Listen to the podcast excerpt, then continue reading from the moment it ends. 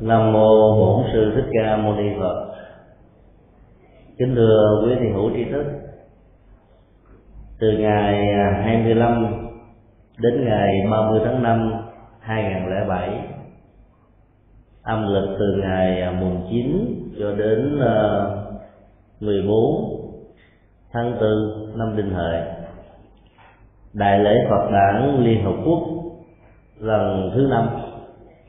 đã được diễn ra một cách trọng thể và thành công tại thủ đô Bangkok, Thái Lan. Lần à, tổ chức này đã mời gọi được 61 quốc gia tham dự với số lượng trên 500 đoàn Phật giáo quốc tế từ nhiều truyền thống tâm môn pháp phái khác nhau sở dĩ có được đại lễ Phật đản lần thứ năm là do vào ngày à, 15 tháng 12 năm 1999 đại diện lãnh tụ Phật giáo của 34 quốc gia đã ký vào cái uh, kiến nghị chung gửi cho à, Liên Hợp Quốc đề nghị thừa nhận ngày Phật đản là lễ hội văn hóa tôn giáo thế giới của Liên Hiệp Quốc lời đề nghị của ba mối quốc gia Phật giáo đã được Liên Hợp Quốc chấp thuận. Và kể từ năm 2000 tất cả các trụ sở chính của Liên Hợp Quốc và trụ sở trung tâm ở các khu vực của Liên Hợp Quốc đều phải đồng loạt tiến hành lễ kỷ niệm Phật đản tại văn phòng của mình thì đợt tiến hành đầu tiên vào à, năm 2000 và Thái Lan. Trong suốt 4 năm qua đã có được vinh dự đăng cai tổ chức. Lễ bế mạc diễn ra vào ngày 29 tháng 5 2007 và đã công bố chuyển giao quyền đăng cai tổ chức cho nước Việt Nam như vậy, sang năm, chúng ta sẽ tổ chức đại lễ Phật đản Liên Hợp Quốc lần thứ sáu tại trung tâm hội nghị quốc gia APEC ở Hà Nội. Và đó là niềm vinh dự vô cùng lớn lao cho dân tộc Việt Nam, đất nước Việt Nam và Phật giáo Việt Nam. Hy vọng rằng là tất cả quý Phật tử đều có thể à, đến Hà Nội để tham dự hòa với niềm vui chung của toàn thể thế giới đối với ngày đản sanh của Đức Phật Thích Ca. Trong truyền thống của Phật giáo Nam Tông thì ngày Phật đản được gọi là ngày tam hợp. Thì uh, tưởng niệm ba sự kiện cùng một uh, thời điểm đó là sự đản sanh sự thành đạo và sự nhập niết bàn của Đức Phật Thích Ca. Chủ đề chính của đại lễ Phật đản Liên Hợp Quốc năm nay là quản lý tốt và phát triển bền vững. Chủ đề này gồm có hai vế. Vế đầu đề cập đến nghệ thuật và các nguyên tắc phát triển ờ, quản lý tốt. Và vế thứ hai đó đề cập đến ờ, các phương diện của sự phát triển bền vững vốn được xem là hai chủ trương của liên hợp quốc và gắn liền với các chương trình phát triển quốc gia của nhiều quốc gia trên thế giới trong vòng mấy năm trở lại đây.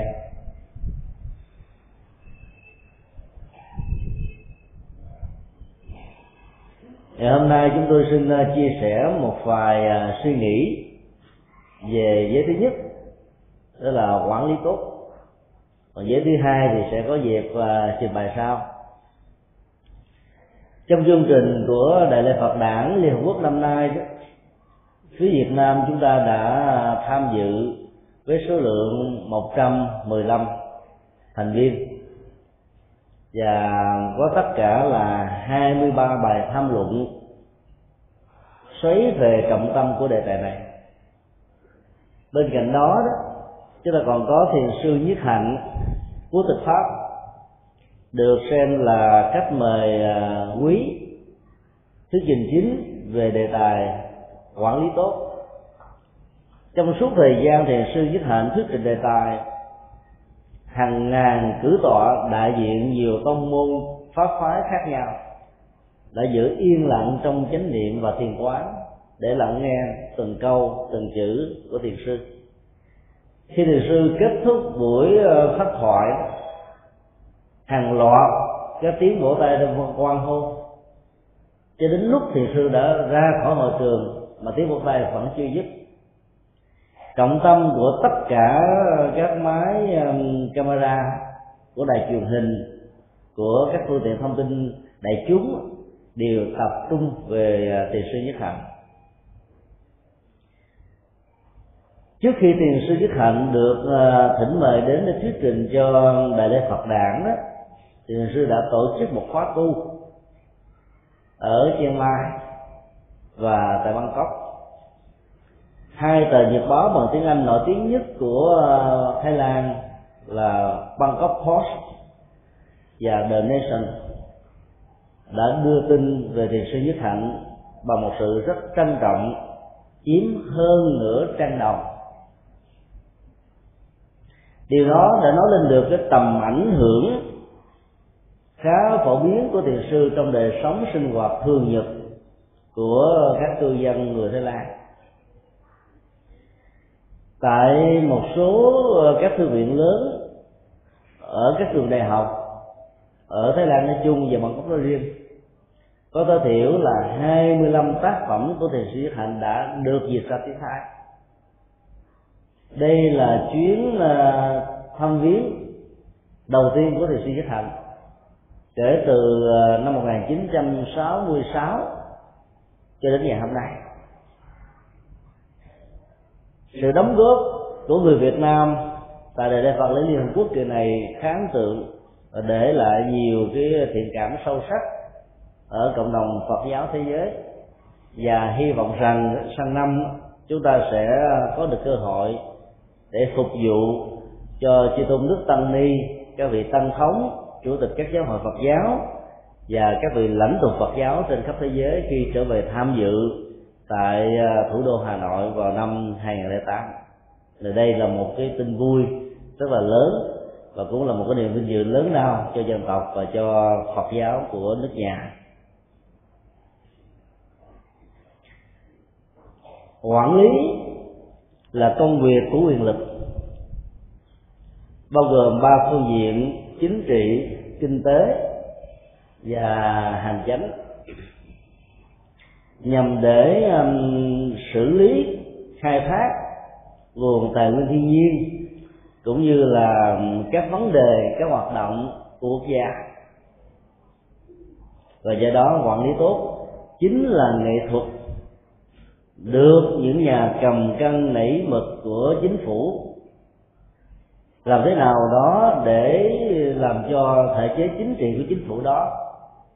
được quảng đại đa số quần chúng chấp nhận? Và trên cơ sở, đáp ứng lại các nhu cầu nguyện vọng chánh đáng của quần chúng.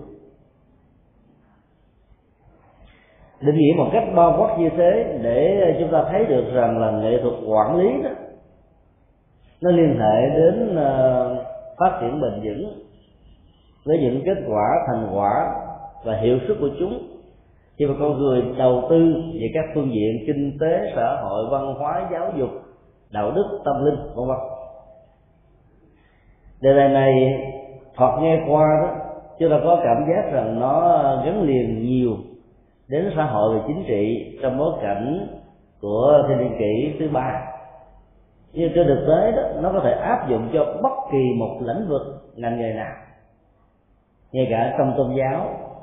và ngay cả trong đạo Phật cũng cần đến uh, quản lý tốt và phát triển bền vững.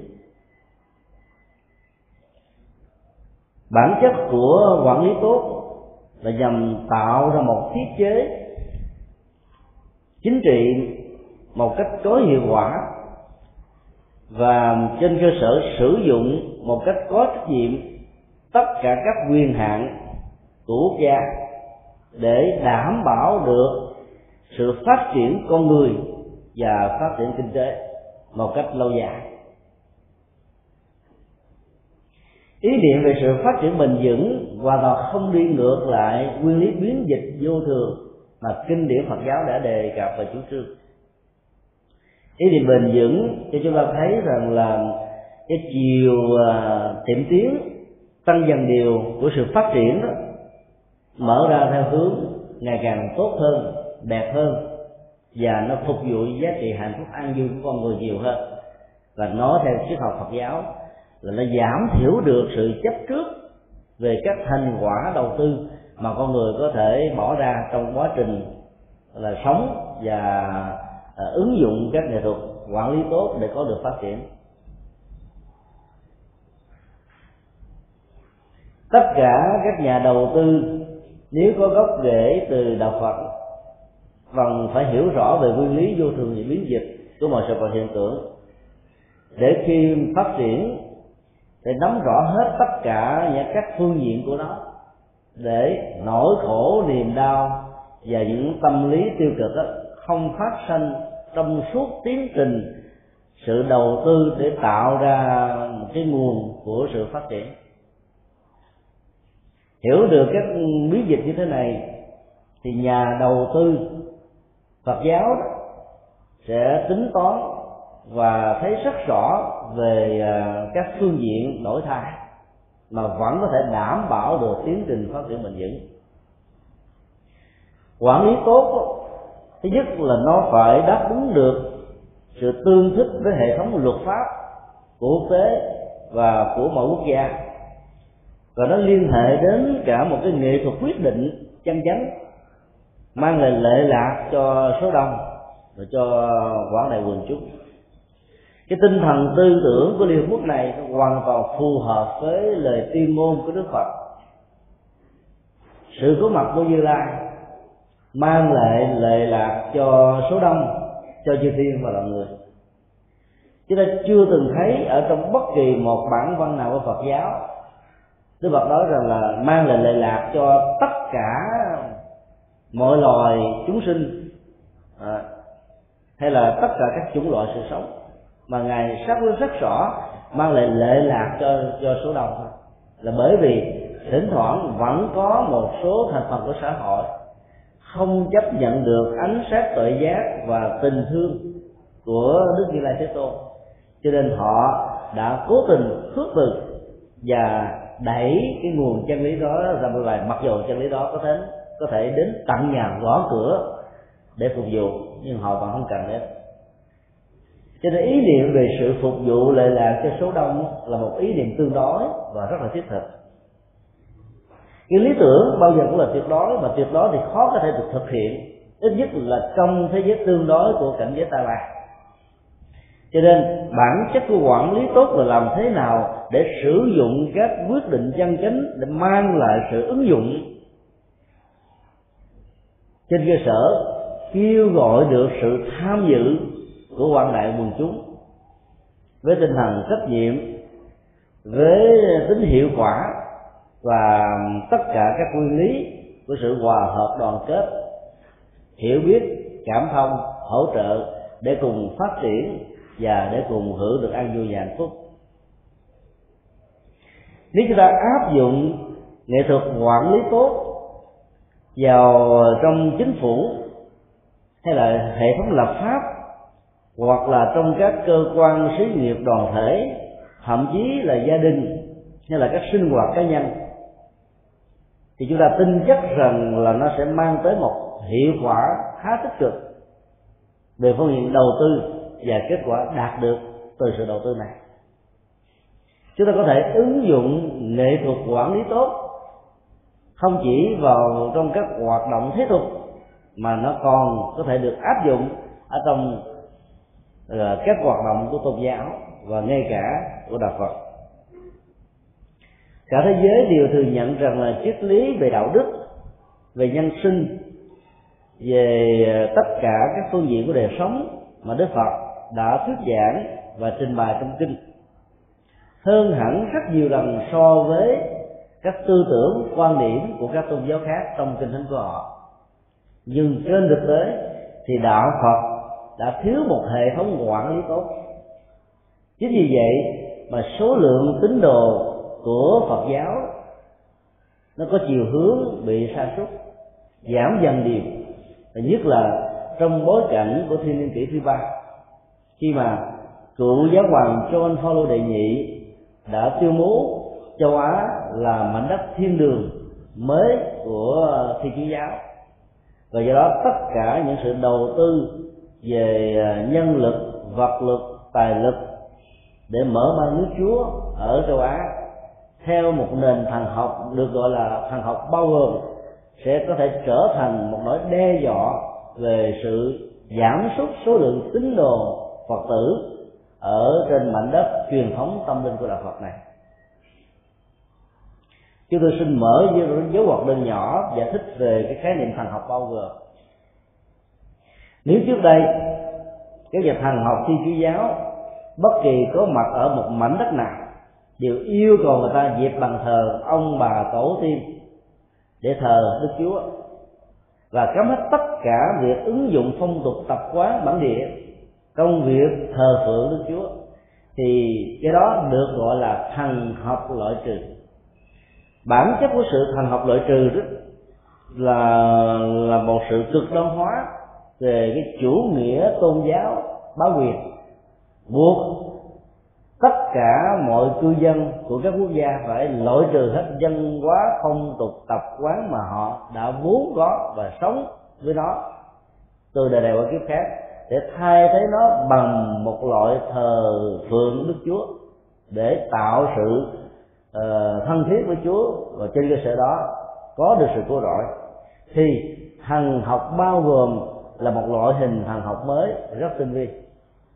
Ở chỗ là sử dụng các dữ liệu văn hóa, phong tục, tập quán, biểu tượng, triết lý của đạo phật và các tôn giáo khác tại châu á, trở thành một công cụ để phục vụ cho thần học. Ví dụ cụ thể, trước đây đó, nhà thờ có một hình thù cao chót vót. Em muốn nói rằng là có thể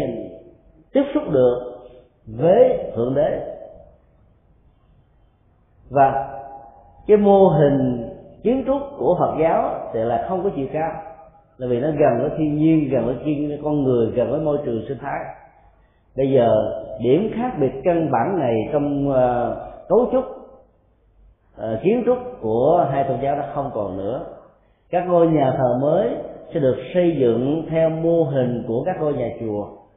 Điểm khác nhau căn bản giữa nhà thờ và nhà chùa là ở trên đỉnh của nhà thờ thì có cây thập giá, còn nhà chùa có chữ vạn, hoặc là các hoa tiết, hoa văn về hoa sen và các biểu tượng khác trong đạo Phật và thôi.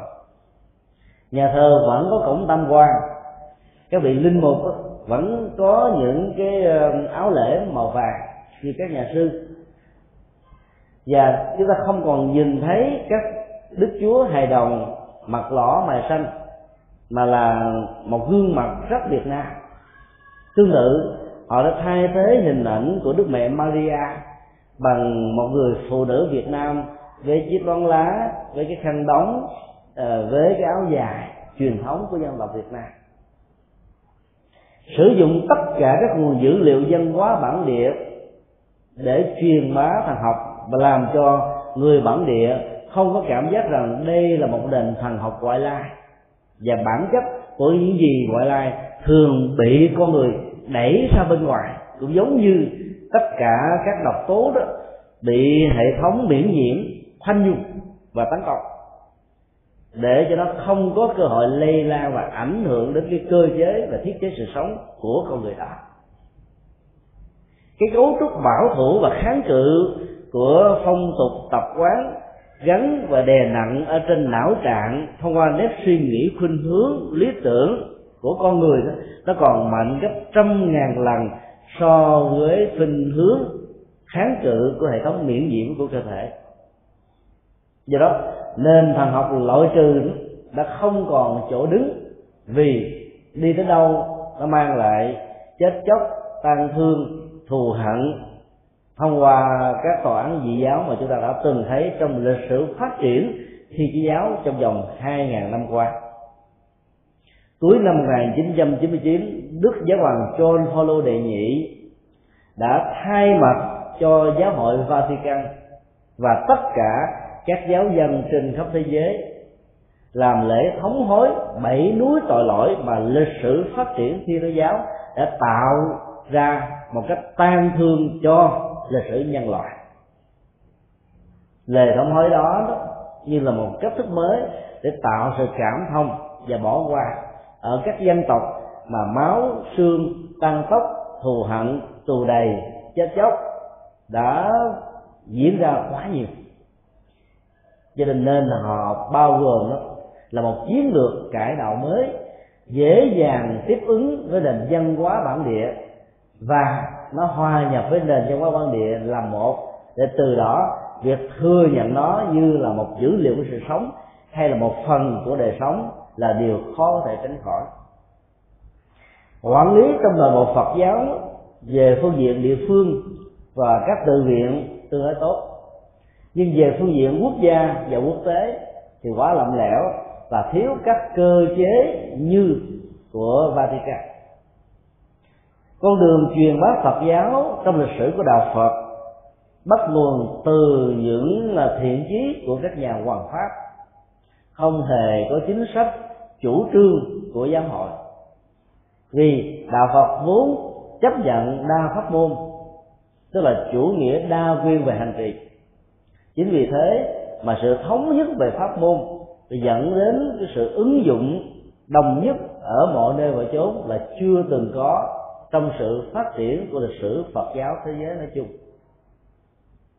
Đây là một cách thức dân chủ theo ờ, tinh thần của thế giới hiện đại. Nhưng về phương diện quản lý thì nó có thể có rất nhiều sự tổn thất. Vì chúng ta không có cơ hội để phục vụ hết tất cả các quần chúng phật tử đến với đạo phật một cách có nghệ thuật để dẫn đến sự an lạc hạnh phúc cho quảng đại đa số. Chúng ta thấy phần lớn những người đến với đạo phật là những người lớn tuổi sau khi trải qua tất cả những thăng trầm vinh nhục lên ngôi xuống chó thành công thất bại trong cuộc đời rồi, họ cảm thấy cái khoảng thời gian cuối cuộc đời đó là thời gian tĩnh tại, hướng về bên trong đời sống nội tại, để chiêm nghiệm lại một quãng đời đã đi qua, để nhìn thấy một cách sâu sắc hơn tất cả các biến dịch,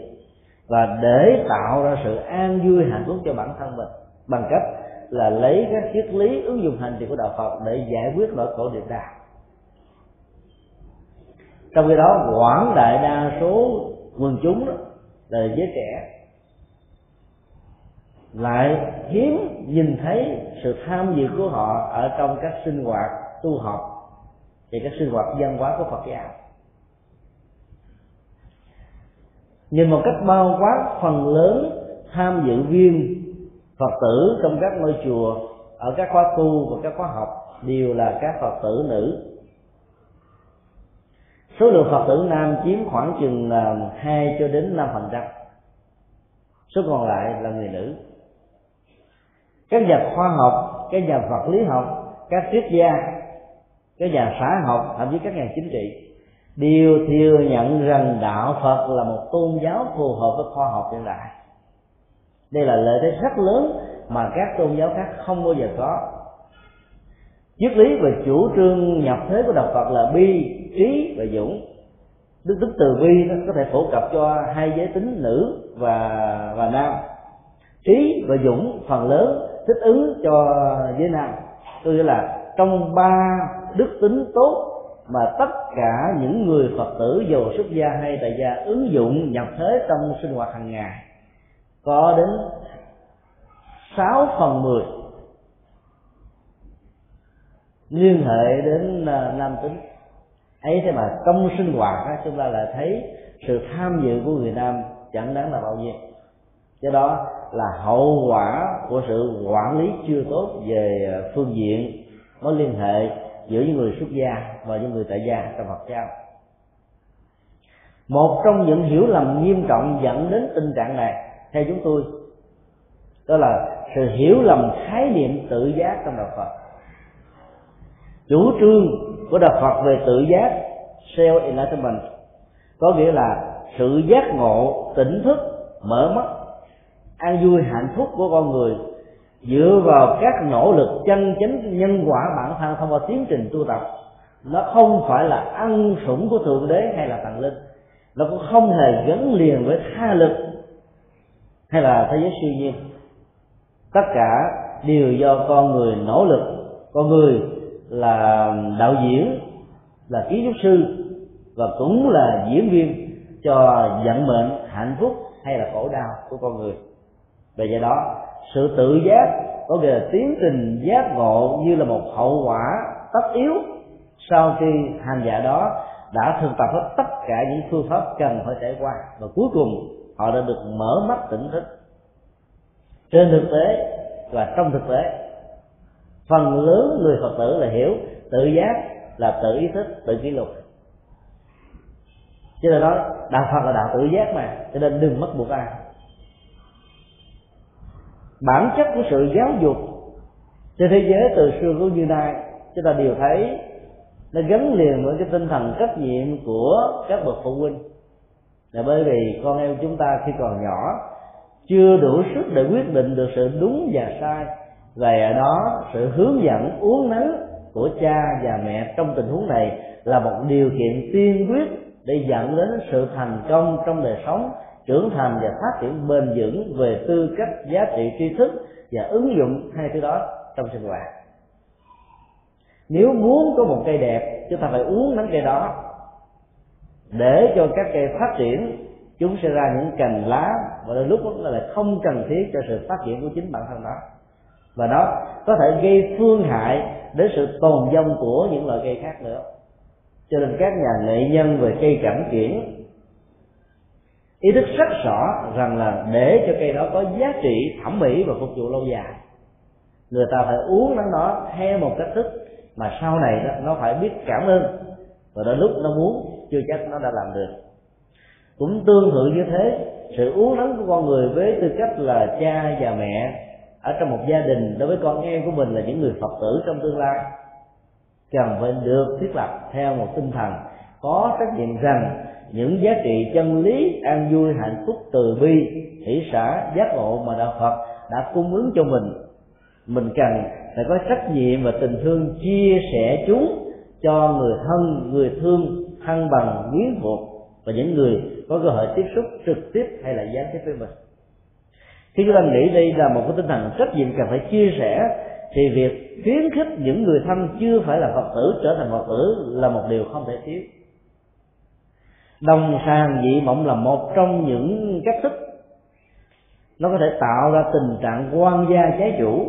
Và do đó, bản chất của các tiện nghi vật chất của đời sống, phát triển kinh tế mà thiếu yếu tố của sự bền vững vẫn không đảm bảo được bản chất hạnh phúc của đôi vợ chồng hay là cả gia đình này nếu họ có khuynh hướng và lý tưởng hoàn toàn khác nhau. Do đó, một trong những yếu tố để thiết lập ra hạnh phúc gia đình là làm thế nào để tất cả mọi thành viên trong gia đình của mình cùng nhìn là một hướng. Về phương diện tâm linh. Và để không có những sự chống trái lẫn nhau và tạo ra một tiến trình của sự hài hòa. Trong rất nhiều gia đình, chúng tôi được biết vợ là một phật tử từng thành, thì chồng là một người phá đá có những tình huống ngược lại, chồng là một phật tử có hành trì, vợ là người có ác cảm với phật, hay là ác cảm với các nhà sư. Và cũng có rất nhiều tình huống cha và mẹ là các phật tử thường thành, ấy thế mà con cái là kẻ phá chùa, đốt chùa. Điều gì đã tạo ra tình huống như thế? Đồng sàng dị mộng trong một gia đình là bởi vì chúng ta thiếu nghệ thuật quản lý tốt, cái khuynh hướng tôn giáo tâm linh. Là lẽ ra, chúng ta cần phải có trách nhiệm để tạo ra cái tiền đề và quỹ đạo để cho tất cả những người thân trong gia đình của mình cùng đi trên một con đường tu an vui và hạnh phúc. Ý thức về sự lỏng lẻo về quản lý của phật giáo cho phép chúng ta suy nghĩ rằng nếu đạo phật không có những nghệ thuật cấp tân và làm mới về phương diện ứng dụng và nhập thế, thì đạo phật sẽ bị giảm thiểu số lượng quần chúng. Đó là điều khó có thể phủ định. Các quốc gia có chủ nghĩa cộng sản là ý thức hệ chính đã trở thành những quốc gia giảm thiểu số lượng tín đồ nhiều nhất trên thế giới thống kê xã học gần đây cho chúng ta thấy trung hoa, thiên đường của phật giáo đại thừa, bây giờ số lượng quần chúng đã giảm đi 60% và thống kê gần đây của chính phủ Việt Nam cho chúng ta thấy là số lượng tín đồ của Phật giáo chỉ còn trên dưới 45% mà trước đây chúng ta thường được biết đến là trên 80%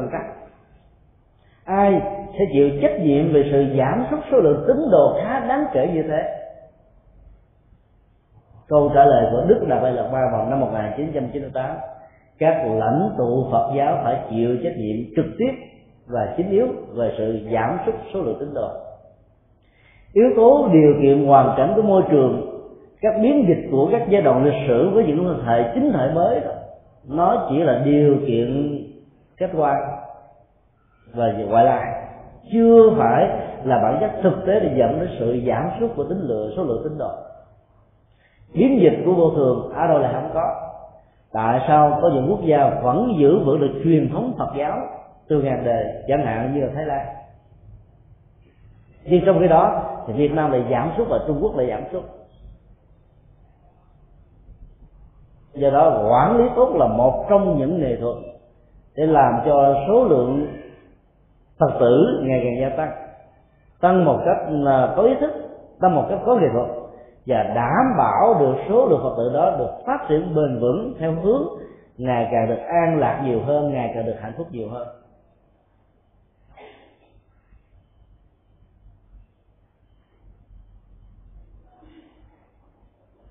Khi Việt Nam uh, có ý định đăng cai đại lễ Phật bản Liên Hợp Quốc năm 2008 giáo sư Lê Bình Thá và bản thân chúng tôi được uh, giáo hội đề cử đại diện cho đất nước chúng ta đến uh, trụ sở của ban tổ chức quốc tế để thương thuyết và làm việc về vấn đề này. Chúng tôi đều là những thành viên của ban tổ chức quốc tế và may mắn trên cơ sở đó chúng tôi đã thân quen được với nhiều thành viên khác và do đó sự ủng hộ Việt Nam trở thành nước đăng cai là một cơ hội có thể nắm trong tầm tay trước khi rời khỏi Việt Nam để làm việc với Thái Lan. Ở trong hai à, ngày rưỡi, cuộc họp để chọn quốc gia làm là đăng cai cho năm 2008 đó, thì nhiều vấn đề đặt ra đối với đất nước Việt Nam các thành viên của ban tổ chức quốc tế có hai cái mối mối lo ngại lớn.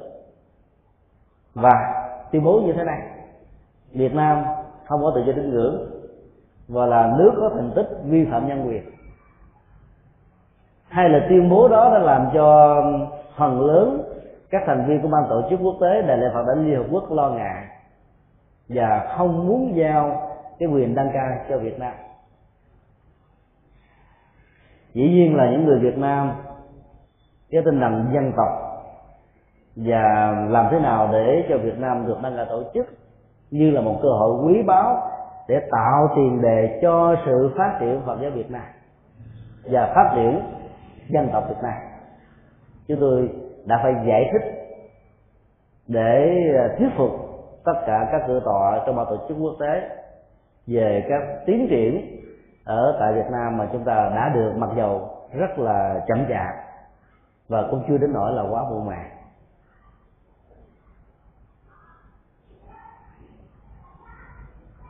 Chúng tôi đã lý luận tại sao chúng ta cần phải ủng hộ Việt Nam làm nước tăng ca. Mặc dầu trên thực tế thì Việt Nam có thể chưa đạt được cái tiêu chuẩn như các quốc gia khác về phương diện kinh tế, phát triển, về các phương diện khác mà người ta có thể đặt ra nghi vấn tại bởi vì đất nước Việt Nam trong vòng mấy mươi năm qua với sự um, lãnh đạo của đảng cộng sản Việt Nam. Và đảng cộng sản Việt Nam thì um, có những khuynh hướng xem các tôn giáo một cách bình đẳng ngang nhau. Bất chấp là tôn giáo đó có một quá trình lịch sử gần với dân tộc, ủng hộ dân tộc như là đạo Phật, hòa quyện với dân tộc là một. Và các tôn giáo ngoại lai đã từng đặt dấu dài xâm lược ở trên đất nước là quê hương Việt Nam. Vì biết bao nhiêu tan thương và đổ nát. Chính sách sách bình đẳng về tôn giáo như thế đó, về phương diện sách lược và chiến lược, sẽ không thể nào dẫn đến sự quản lý tốt và phát triển bền vững được. Là bởi vì nếu chúng ta ứng xử một cách bình đẳng như thế đó, thì đạo phật vốn là nền tảng mái chùa che chở hộ dân tộc sẽ không có cơ hội để phục vụ cho dân tộc như nó đã từng phục vụ trong giai đoạn mà Phật giáo đã trở thành quốc giáo từ thế kỷ thứ 10 cho đến thế kỷ thứ 14 đã đưa tầm vóc của Việt Nam lên ngang hàng với tầm vóc quốc tế. Ba lần chiến thắng được vào Nguyệt Mông đảm bảo được nền tự trị và thái bình cho quốc gia của mình mà không cần phải nương vào sự hỗ trợ của các cường quốc lúc bây giờ.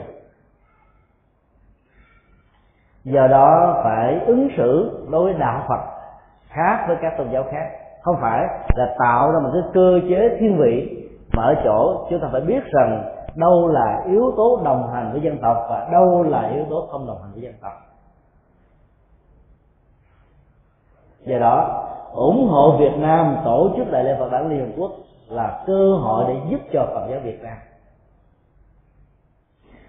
năm 1000 năm 2005 chính phủ Trung Quốc đã cử một phái đoàn tới làm việc với ban tổ chức quốc tế đại lễ Phật đản Liên Hợp Quốc để yêu cầu ban tổ chức quốc tế này thừa nhận và ủng hộ Trung Quốc trong nghị quyết chung của năm 2005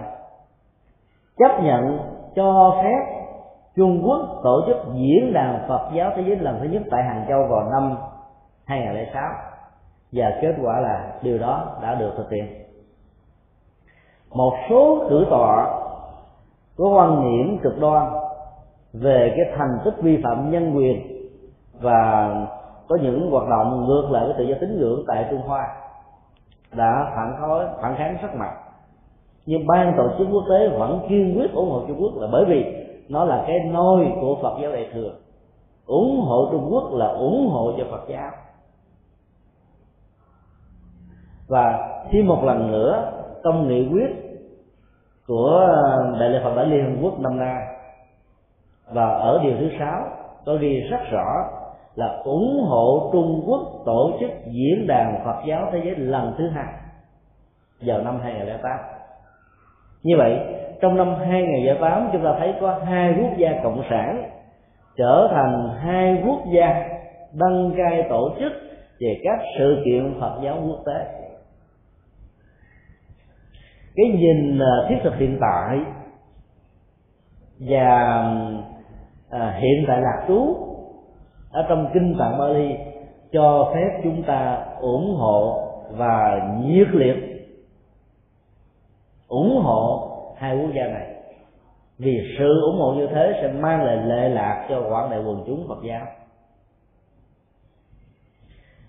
Mỗi khi mà các lễ hội Phật giáo quốc tế được tổ chức ở tại một quốc gia, thì cái tinh thần và hình ảnh của đất nước đó sẽ được nâng cao ở trường thế giới. Dĩ nhiên là những người phật tử sẽ không bận tâm về vấn đề chính trị nhiều. Nhưng mà cái cơ chế xã hội và sự tương tác giữa phật giáo và xã hội không thể nào tách rời. Đạo phật nổi tiếng là là tôn giáo nhập thế. Mặc dầu có những người có ác cảm và thành kiến, thường dùng nghệ thuật chê chữ để cho rằng đạo phật là xuất thế. Tức nghĩa là rời khỏi cái nhịp sống của cuộc đời. Điều đó, bản chất của khái niệm xuất thế trong phật giáo là một tiến trình hành trì mà các hành giả tách ly ra khỏi những sự nhiễm trước về quyền thế, địa vị, chức tước, danh vọng và chủ nghĩa hưởng thụ các quay lại giác quan tự tại thản nhiên ở trong mỗi bước thân tầm của cuộc đời, để vẫn có thể có mặt với chất liệu của an vui và hạnh phúc. Ai sống ở trong cuộc đời nhiễm ô phiền não của cõi ta bà vốn được kinh a di đà gọi là ngũ trượt ác thế và vẫn có thể thiết lập được trạng thái tịnh độ trong tâm, trong gia đình, trong xã hội, thì người đó được gọi là một hành giả nhập thế theo tinh thần của bồ tát tạng đạo lý và truyền thống của bồ tát đạo là một nghệ thuật nhập thế. Và chúng ta phải hãnh diện tự hào rằng đạo phật đã đi liền với cuộc đời để có thể chuyển hóa nỗi khổ niềm đau của cuộc đời. Cho nên sẽ là một sai lầm khi chúng ta cho rằng đạo phật không có yếu tố nhập thế. Chúng ta thấy đức phật đã thiết lập các tu viện lớn của ngài nó cách các cái thành phố lớn khoảng chừng 10 cây số. Để mỗi sáng các vị xuất gia có thể ờ, đi thiên hành từng bước thảnh thê. Từ nơi mình cư trú vào trong thành khắc thực gieo duyên tương tác với quần chúng để giảng kinh thuyết pháp cho họ sau đó trở về lại thăm sơn cùng cốc để không để cho cuộc đời có thể ảnh hưởng đến tiến trình tu cái cách thức thiết là các tư vị như thế đó, một mặt nó giữ được cái truyền thống tâm linh, mà nó đòi hỏi đến cái yếu tố thuận lợi của môi trường điều kiện và hoàn cảnh. Nhưng mặt khác, nó vẫn không làm cho đạo phật bị tách ly khỏi cuộc đời. Về các phương diện tương tác xã hội vốn có thể có trong quá trình phát triển của từng quốc gia. Cho nên những người phật tử sau khi à, quy tâm bảo, trở thành các hành giả xong rồi thì chúng ta cần phải học hỏi theo hạnh nguyện tinh tấn. Và muốn có được tinh tấn thì phải có lòng từ bi qua sự bố thí. Và đó là lý do tại sao trong lục độ dạng hạnh của các vị bồ tát đó, thì yếu tố từ bi thông qua bố thí lại đi đầu bởi vì chỉ khi nào chúng ta thiết lập được trái tim nhân ái và lòng từ bi thật sự với nỗi khổ niềm đau của cuộc đời thì lúc đó chúng ta mới có được một cái lý tưởng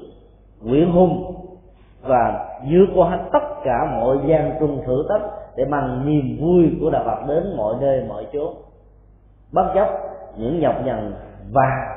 những trở ngại đối với mạng sống, thậm chí thân phận của chúng ta. Một triết lý như thế chúng ta không thể bảo rằng là đạo phật là rời khỏi cuộc đời, trốn từ cuộc đời, mà nó tồn tại trong lòng của cuộc đời với ngũ trượt ác thế để thiết lập tinh độ thì có thể nói rằng đây là một học thuyết nhập thế chưa từng có trong bất kỳ tôn giáo nào trong lịch sử phát triển tư tưởng của nhân loại.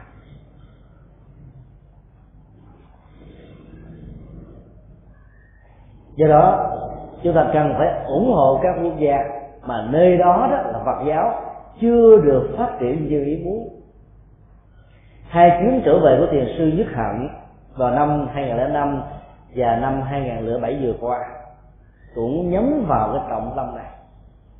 Chúng ta thấy trước đây đó làm gì có được một cái cơ hội mà các tu sĩ Phật giáo có thể giảng kinh thuyết pháp ở các công viên?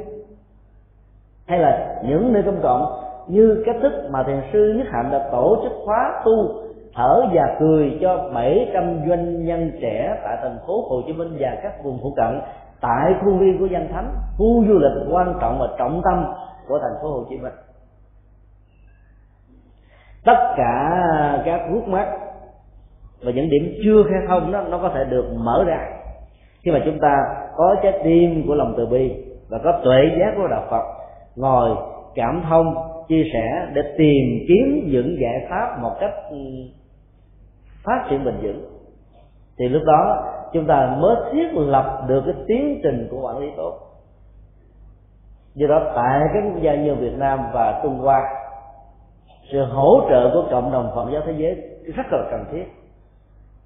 Nếu chúng ta muốn cho dân tộc Việt Nam có nhiều phương tiện để phát triển, ngang bằng với các quốc gia tiên tiến trên thế giới, để cho là muốn Việt Nam trở thành một nước hùng cường và mạnh, và tất cả các tệ nạn xã hội, khủng hoảng xã hội ngày càng bị xê rụng trong tiến trình phát triển bền vững trên nền tảng của quản lý tốt. Thì chúng ta cần phải mạnh dạn ủng hộ Việt Nam tổ chức đại lễ Phật đản của Liên Hợp Quốc.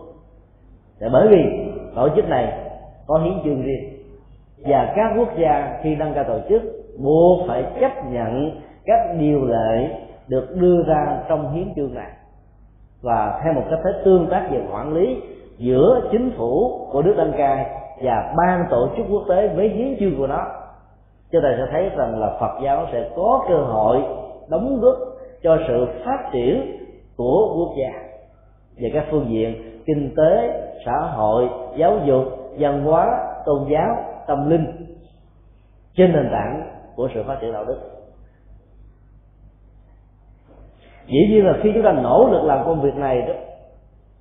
thì một số người có thể um, có ác kiến có thành thành kiến với chúng ta và cho rằng chúng ta uh, trở thành một công cụ của một chủ nghĩa nào đó. Chuyện đó có thể có nhưng vì lợi ích của phật giáo lợi ích của dân tộc chúng ta cần phải tạo điều kiện cho đất nước cộng sản như việt nam được đăng cai tổ chức thì mọi thứ gút mắt nó sẽ có thể được tháo gỡ một cách có nghệ thuật. Và đây cũng là một trong những yếu tố được gọi là quản lý tốt. Ứng dụng cái phương diện quản lý tốt ở trong gia đình, chúng ta sẽ thấy rằng là gia đình đó sẽ có được ăn vui và hạnh phúc. Người chồng sẽ không có sống theo cái chủ nghĩa xem mình là trụ cột của gia đình và thẩm phán của mọi hành động một khuynh hướng về sự phát triển của gia đình đó. Buộc vợ và các con phải tuân thủ theo như chế độ phong kiến và nhiều cái chế độ đã từng có trong lịch sử của nhân loại, mang lại sự bất bình đẳng, khổ đau cho vợ và con của mình. Quản lý tốt về phương diện của gia đình là cha và mẹ với cách bình đẳng, ngang nhau giữa vợ và chồng. Không nên sử dụng hay là lạm dụng quyền hạn với tư cách là cha, là mẹ, là chồng hay là vợ để buộc tất cả mọi thành viên trong gia đình đó phải theo một cách không có cơ sở của dân chủ và dân quyền. Thế giới của phương đông vốn nổi tiếng về à, sự lạm dụng quyền lực với tư cách là cha, là mẹ, ước chế là con cháu chúng ta thấy là cái cách thức giáo dục mang tính cách là áp đặt đó. Về phương diện của điểm xuất phát đó nó có thể tạo ra một cái tiến trình phát triển theo các quỹ đạo mà cha và mẹ cần đến và mong mỏi con cái của mình đạt được một kết quả nhất định nào đó. Điều đó không bao giờ bị phủ định. Nhưng mặt khác đó, nó sẽ tạo ra một cái tiến trình mà sự gò ép của cha mẹ sẽ làm cho con em đó bị chai lì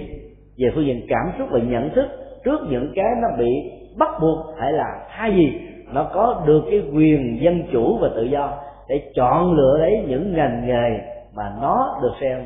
là thích ứng và thích hợp nhất. Bản chất của học thuyết chủng tử trong ờ, tâm thức học của Phật giáo cho chúng ta thấy rằng là mỗi một con người có những khuynh hướng với những cá tính khác nhau.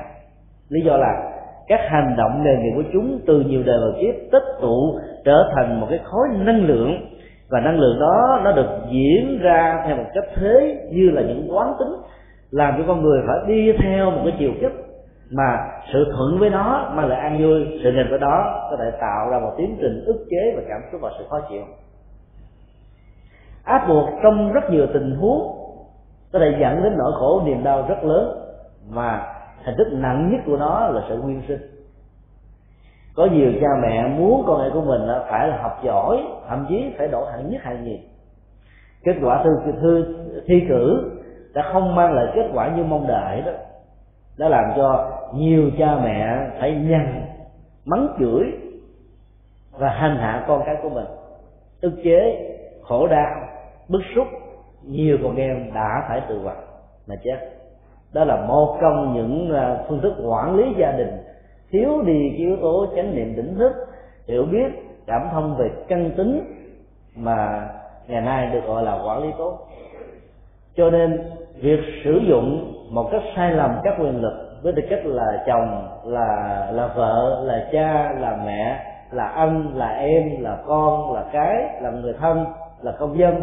hay là là bất cứ một tư cách nào mà chúng ta có thể có trong xã hội có thể dẫn đến sự tục học và dĩ nhiên nó là kẻ thù của sự kém phát triển. Do đó, chúng ta thấy có một mối liên hệ rất mật thiết giữa quản lý tốt và phát triển bền vững.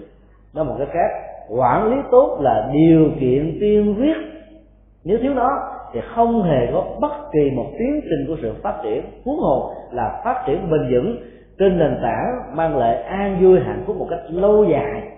cho quảng đại đa số quần chúng. Cái ứng xử mà tính cách thẩm phán thường tạo ra cái ức chế về cảm xúc.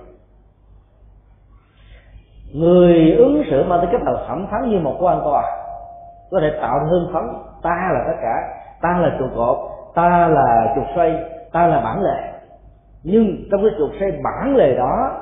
mỗi một dòng sư của nó mang lại biết bao nhiêu nỗi khổ niềm đau cho những người thân và cho những người thương. Và chúng ta lại lầm tưởng rằng chúng ta đang phục vụ quản lý tốt để cho họ được phát triển và dẫn về phương diện hạnh phúc. Cái mâu thuẫn nội tại này nếu không được giải quyết đó, thì nỗi khổ niềm đau sẽ có cơ hội à, lây lan nhân rộng phổ biến lớn ngày càng tăng dần nhiều. Và cuối cùng là cả hai ngày càng phát triển theo cách thức ly tâm tức nghĩa là khó có thể gặp được nhau. Hội tụ được nhau đoàn kết với nhau để cùng an vui và cùng hạnh phúc. Cho nên để phát triển và quản lý tốt một gia đình đó, chúng ta cần phải học hỏi tinh thần bình đẳng mà đức phật đã dạy trong kinh. Như là vợ và chồng xem nhau như là người bạn đường đây là triết lý về ờ, hạnh phúc gia đình đã được đức phật dạy cho rất nhiều phật tử trong kinh tạng bali. Chúng ta vẫn còn nhớ đó, đức phật đã nêu ra có bảy loại hình người vợ. Là loại hình thứ tư được xem là ấn tượng nhất, tức là vợ xem người chồng và chồng xem người vợ như là những người bạn đường. Chúng ta thấy đây nó có hai ý, bạn và con đường đi trong đời sống. Khi chúng ta ứng xử giữa vợ và chồng như là những người bạn đó thì cái quyền lợi đó nó không được đưa lên đầu. Phục vụ tình thương, chia sẻ, chăm sóc, hiểu biết, cảm thông và các giá trị nhân bản và nhân văn khác đó sẽ được đề cao trong mối quan hệ của tình bạn.